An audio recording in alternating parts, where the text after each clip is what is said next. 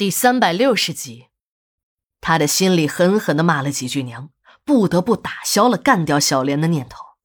但张百万还是不死心。手下刚才告诉他，宁主任进了胡德利的大门，已经有几个小时了，还没出来。这让张百万心里一下子没了底。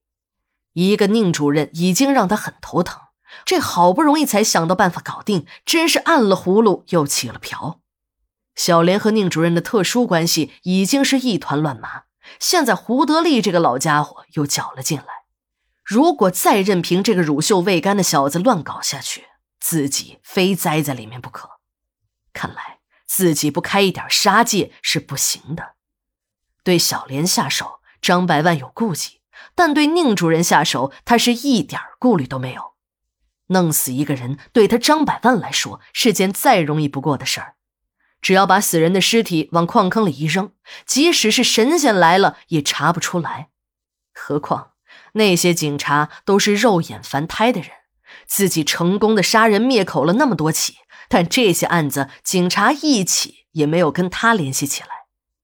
张百万找来了一个亲信，让他冒充出租车司机，等候在胡家的大门口，寻找机会把这姓宁的给干掉。张百万对自己的这个计划很是得意。小莲有王大富做靠山，他不敢动；但这个毛头小子没有一点让他担忧的背景，弄死他就像是弄死一只蚂蚁。在张百万的心里，自己是干部出身，和那些泥腿子暴发户那是有区别的。他一直认为自己是标准的儒商，做什么缺德事儿都是要给自己找够理由的。今天也不例外，他对手下下达完命令，心里也不断的给自己的残忍找着合适的解释。不是他张百万心狠手辣，是这宁主任太不识抬举。自己是给他留过活路的，但这小子不走，既然他想找死，那也怪不得自己不讲情面了。张百万这次的行动很谨慎，为了保证万无一失，他把自己的王牌都用上了。这个叫黑子的杀手，原来是黑社会的老大，在一次严打中被警察端了窝，身上背负着多条人命的黑子，不得已投在了张百万的门下。张百万很讲义气，把这个亡命之徒奉为上宾，一直养在家中。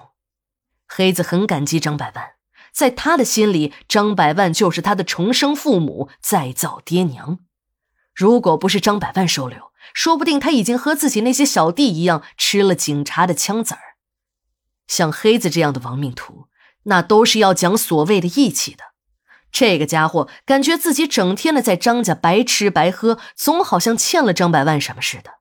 尤其是张家别的亲信一直对他很不服，私底下说什么的都有。胆子大一点的，公开对他说：“有什么了不起？不就是当小混混时多杀了几个人吗？”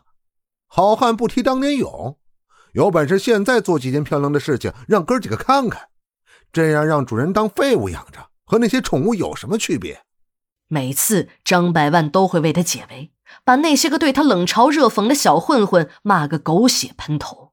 你们懂什么？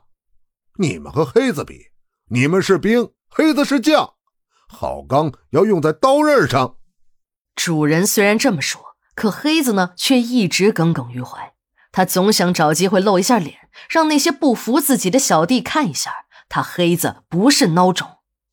正当黑子天天摩拳擦掌、跃跃欲试时，机会终于来了。张百万把他请进了家，开始面授机宜了。对手下交代完任务，张百万又得意的走进了卧室，看着还在熟睡的小莲，心里暗暗得意：“你这个贱女人，想和老子斗，还嫩了点儿。”今天我就让你去见阎王。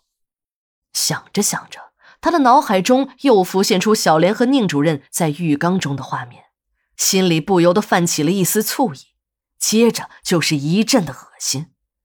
他怎么也想不到，这个平日里和自己应付差事的女人和别的男人竟然是如此的放荡。他不愿意再看见这个让自己心烦的女人，一心伺候他张百万的女人多的是。干脆自己一边等黑子的消息，一边到别的女人那儿找点乐子。前两天自己还包了一个女明星，那模样、那姿色，还有那个骚劲儿，想想张百万就觉得按捺不住了。心动就要行动，这是张百万做人的一贯原则。即将除掉对手的喜悦和漂亮女明星的诱惑，让张百万感觉自己年轻了很多，脚步也变得轻快了。三步并作两步的就下了楼。